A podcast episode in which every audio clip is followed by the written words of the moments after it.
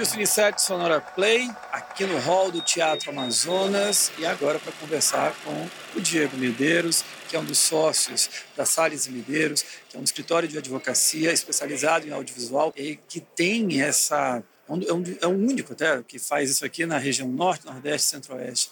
Diego, seja bem-vindo ao Teatro Amazonas, ele está nessa elegância. Eu espero que você não esteja derretendo de calor aqui, mas seja bem-vindo.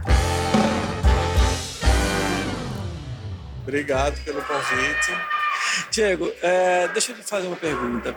Qual é o papel do advogado dentro desse setor audiovisual? Porque muitas vezes a gente pensa só no diretor, no ator, no produtor, mas se não tiver um bom embasamento jurídico na produção, as coisas podem se complicar bastante, ou não. Com certeza. O papel do advogado né, na, no audiovisual é fundamental e essa importância vem a cada dia que passa se tornando mais relevante, porque desde o desenvolvimento de um projeto né, audiovisual, de uma ideia, a própria inscrição no edital, a execução do projeto, a contratação do projeto, caso ele seja aprovado no edital, questões de prestação de contas, tudo são regulados por lei, por instruções normativas. Existe uma série de questões contratuais durante a execução do projeto, toda a parte da consultoria, se é possível legalmente, a questão dos direitos autorais. Então, assim, a parte do direito no audiovisual, ela perpassa todo o andamento de um projeto, não só de um,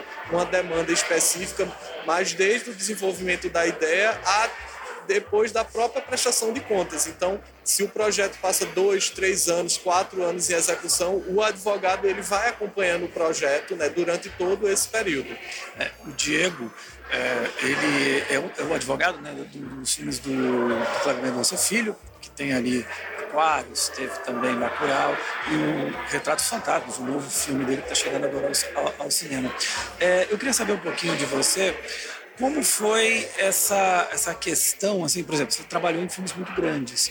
Quais são as maiores especificidades, assim, os maiores cuidados que tem em relação a um projeto desses que ganha essa dimensão toda que acabou ganhando, por exemplo, Bacurau? Uhum. Então, é, no Bacurau especificamente, né, a gente tem um número de ter trabalhado em torno de 700 pessoas, então além de uma demanda contratual de contratar essas pessoas e as especificidades dos contratos, porque os contratos eles são diferentes para a natureza da prestação do serviço, mas questões de coprodução, porque o Bacurau é uma coprodução internacional com a França e também uma coprodução brasileira, né?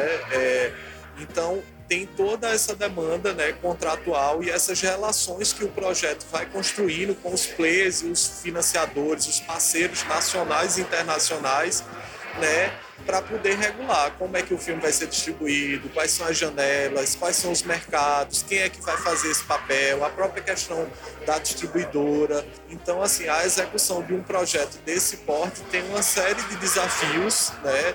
O Kleber, de fato, é um case bastante interessante no cinema nacional, porque ele conseguiu, no meu entendimento, até por tá, ter assessorado os projetos, né, o Aquarius, o Bacurau, e o Retrato Fantasmas agora, que é o novo filme dele, que sem dúvida está despontando, né? Já tá as sessões de pré-estreia todas Sim, esgotadas e vai ser um sucesso, porque de fato o Kleber vem construindo nessa carreira, ele está colhendo os frutos um belíssimo trabalho, né? Que ele vem fazendo durante décadas, desde crítico de arte, a quando começou a fazer os filmes então, assim, é, existe uma série de desafios né, jurídicos na execução desses projetos e é muito importante ter um advogado acompanhando esses processos, né? O Kleber é pernambucano, a gente, o nosso escritório, ele é sediado lá em Pernambuco, então, tal qual esse, essa expansão e esse sucesso que Kleber vem fazendo, a gente também é fruto disso, né? Porque a gente vem da mesma é, do mesmo desenvolvimento do cinema, né? Pernambuco é o primeiro estado do Brasil que teve a primeira lei do audiovisual, tem um edital bastante consolidado. E a gente é fruto é, desse desenvolvimento mesmo do mercado, desses diretores que começaram a despontar nos festivais. Kleber especificamente, ele conseguiu atingir um resultado bastante interessante, que é fazer um cinema artístico, um cinema de arte, um cinema autoral, mas que tem um impacto no mercado, né? Porque normalmente a gente tinha esse fica nichado, né? É, esse essa misticismo, digamos assim, ah, o cinema brasileiro não dá público, ah, é, é, o cinema brasileiro perde qualidade do cinema estrangeiro e na verdade a gente está vendo que não, que um realizador brasileiro ele tem condições sim de fazer um cinema extremamente qualificado, extremamente artístico e que tenha impacto no mercado, que as pessoas começam a voltar às salas de cinema, né? O Kleber até recentemente narrou que está havendo um movimento de retomada das pessoas ir ao cinema, né? Então é bastante interessante é, entender esse caminho que, que diretores como Kleber seguiram, né? Os resultados que tem de aliar uma questão artística com a questão de mercado também, de salas de exibição, de ter público, de gerar renda. Então isso é muito importante. Diego, para encerrar, eu queria que você falasse brevemente, assim, é um assunto muito longo, mas é a questão do novo, novo momento que a cultura brasileira está vivendo, né? depois de quatro anos, tão um pouquinho mais, bem complicados, a gente está voltando a ver uma reestruturação de todo esse setor público da cultura, nível federal, é claro. Eu queria que você falasse um pouquinho quais pontos você destaca desse novo momento e os desafios que vão vir. Então, eu vejo como um momento muito promissor, né? Tanto o que é tá, o que está acontecendo nesses oito meses, né, de nova gestão com a própria recriação do Ministério da Cultura, o fortalecimento das entidades do audiovisual é, brasileiro, né? Diante dos anos de dificuldades institucionais e lacunas, as entidades se fortaleceram, se uniram.